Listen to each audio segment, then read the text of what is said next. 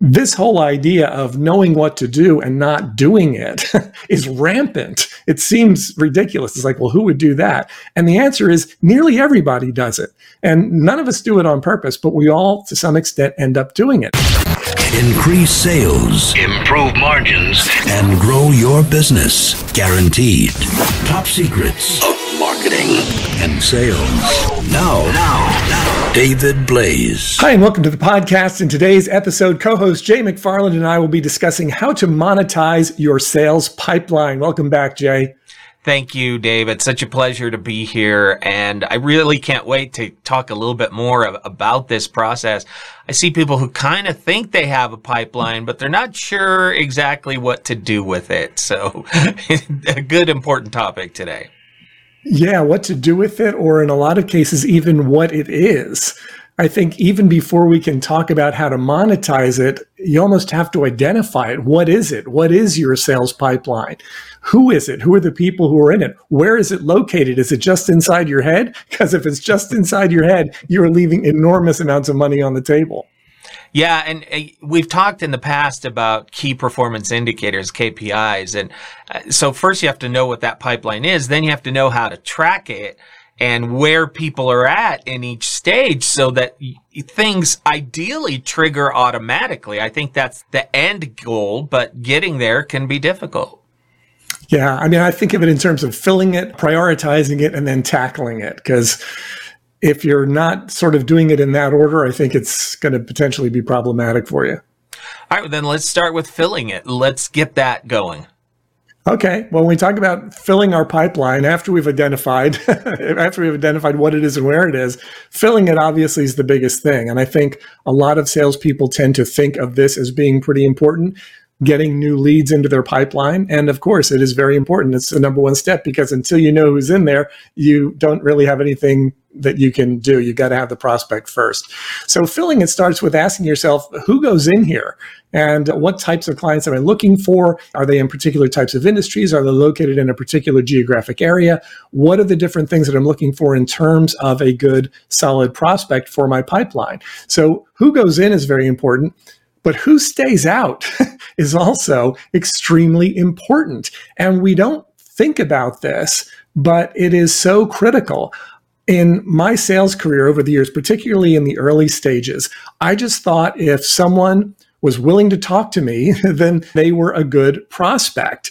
And I learned not as quickly as I should have, that that's just not the case. There are people out there who will be happy to talk to you again and again and never actually buy anything from you. So when you're looking at who goes in and who stays out, you want to think in terms of exactly that.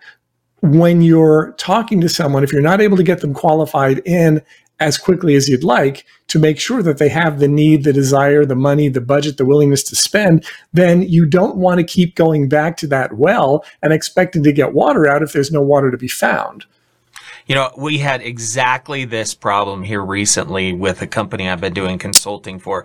They wanted to start using Google Ads. And mm-hmm. so they just put out some general pay per click kind of stuff. And their phones and their online scheduling just lit up. I mean, every mm-hmm. single day packed and full but only about 3% of those calls were related to their actual focus and their product. So they mm. ended up spending all this time and then what they had to do was go through a process of, like you said, okay, identifying the core customer and refining your keywords down to a point where you're not getting all of that other stuff. At first, they're like, look at all these calls. This is going to be great. And it mm-hmm. turned into a huge detractor very quickly.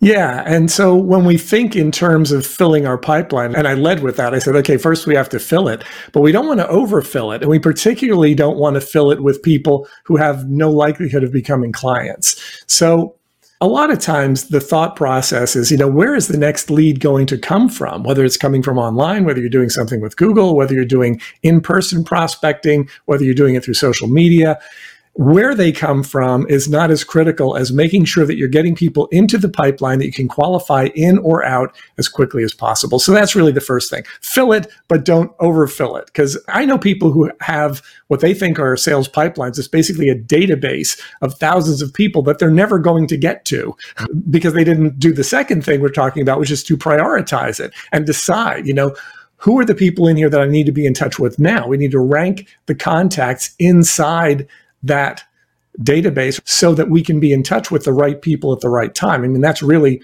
all prioritization is. Starting with the most important contacts first. And that's a challenge sometimes too, is to say, okay, well, who is most important? Is it what they refer to as the bleeding neck thing? You know, mm. who's in the most trouble? Or is it, hey, I've got a really good, loyal client who reached out to me. Do I reach out to them first or do I reach out to the person who's screaming who I might not know as well? And that's a personal decision, but in a lot of cases, you need to do your prioritization based on what's most important to you. If it's serving a really good customer first, then that person has to come first. If somebody else is screaming for service, but they're new prospects and you have no idea whether or not they can spend a dime with you, you need to decide how that's going to fall on the prioritization scale. And to the extent possible, if you have help, if you've got an administrative assistant who can help with some of that stuff, that's great. But prioritization is absolutely key. Is it our best customers? Is it the person with the biggest, most pressing need? Now, biggest and most pressing are also two different things, right? Somebody might have a very pressing need for a very teeny tiny order. Mm-hmm. And so if that's the case, does it make sense for you to step away from what you're doing with a bigger, more important order or customer to deal with somebody who's got something smaller in mind. And once again, you've got to make some of these decisions for yourself. But when you recognize that there are different criteria that go into this decision, then it really becomes more of a simple thought process because you make those calls for yourself and then you make those decisions accordingly. And there are always people who are going to have time sensitive projects. So where does that fall into the overall scheme of things? People, you know, say they need stuff tomorrow or they need it immediately. And sometimes that's the case and sometimes it's not. So finding those things out is also part of this process. Yeah, one of the ways I've seen this done, kind of what you're talking about, is identifying where different leads are coming from. So I have leads that are referrals and I have leads that are from Google Ads. And then I'm tracking my close rate on both of those leads. And I'm mm-hmm. realizing that the ones that come from referrals or my current database, my close rate is 30% and from Google it's 10%. To me, that's mm-hmm. a great way to be able to identify where you should focus your time. Yeah.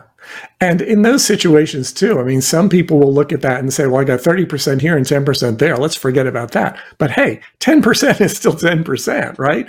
And if your qualification procedure is tight and you can disqualify the unqualified as quickly as possible, and I'm sure we'll talk about that in future podcasts as well, then it makes perfect sense to look at that because the 10% that you're getting from one source might actually perform better than the 30% you're getting somewhere else, depending on how large a customer it is and what they're buying. So there are all those different factors involved. And it's smart. What you're doing is very smart, looking at that and trying to make those best decisions based on what's actually happening in real life in your customer base and in your prospect base. Yeah such a great point because I may be able to close 30% of this type of lead, but I'm only getting three of those a day.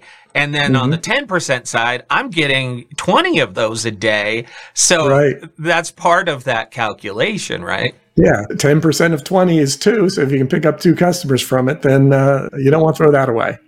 Yeah, yeah, absolutely. And I think the other part is you don't have to ignore those smaller percentages or things. You can have systems to deal with those people. Maybe you put them in a drip program so that they're mm-hmm. still getting contact from you. There's other ways. You're not going to just, you know, kiss those people goodbye. You just may have a different way to reach out to them. Absolutely. All right, so we talked about identifying it, well, identifying it first, but then in terms of the one, two, three of it, filling your pipeline, prioritizing your pipeline, and then tackling. So we talked about filling it and prioritizing it. Now, when it gets down to tackling, it's really just a matter of doing. Once you've done your prioritization, once you've decided who the next person is or who's the first person I need to be in touch with, then it's a matter of executing on your plan. So your prioritization is essentially your planning stage and then tackling it is just about taking action. It's about doing it. And we'll be talking about things like call reluctance and things like that in future podcasts. But this whole idea of knowing what to do and not doing it is rampant. It seems ridiculous. It's like, well, who would do that? And the answer is nearly everybody does it. And none of us do it on purpose, but we all, to some extent, end up doing it. It's like, well, I know I need to do this, but then something pops up on our radar and we do that. It could be shiny object syndrome. We've talked about squirrel before, right? squirrel. That was from a movie, right? You had mentioned that in a previous podcast. Yeah, that was from Up in in uh, right. Disney's okay, the Up, dog, right? The dog. Yeah.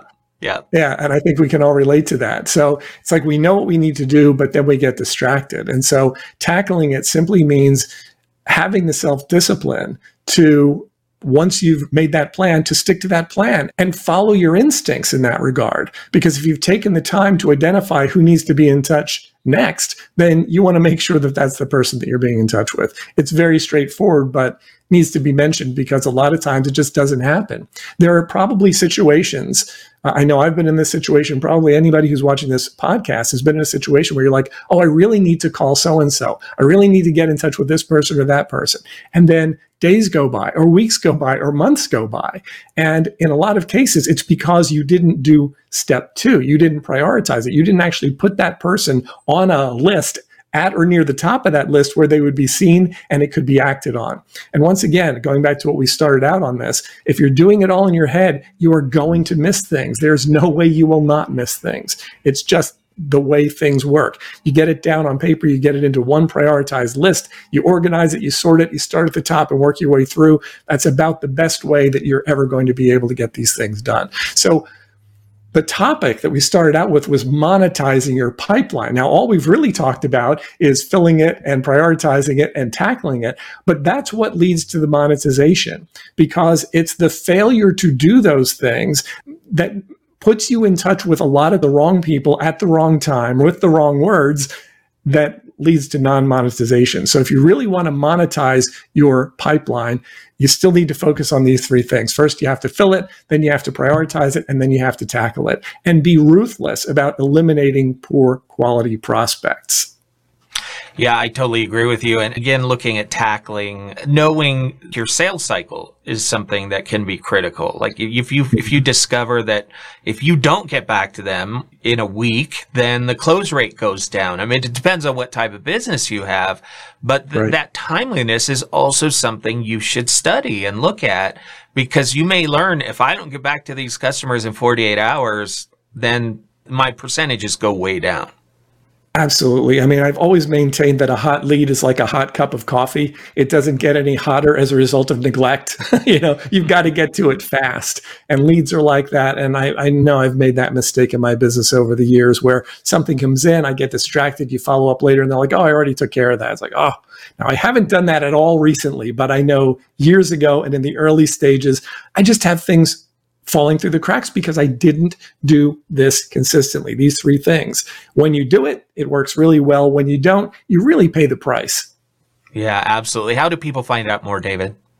Well, you can go to topsecrets.com slash call if you'd like to have a call with myself or my team to talk about how you'd like to grow your sales and profits. We can have a strategy session discuss where you're struggling, what you're looking to do. And if we can help, we'll tell you how we can do that. And if we can't help, we'll tell you that too. So I'd start with that topsecrets.com forward slash call. All right, Dave, I love it. Thank you so much for joining us today. Thank you, Jay. Increase sales, improve margins, and grow your business guaranteed. Top Secrets. TopSecrets.com.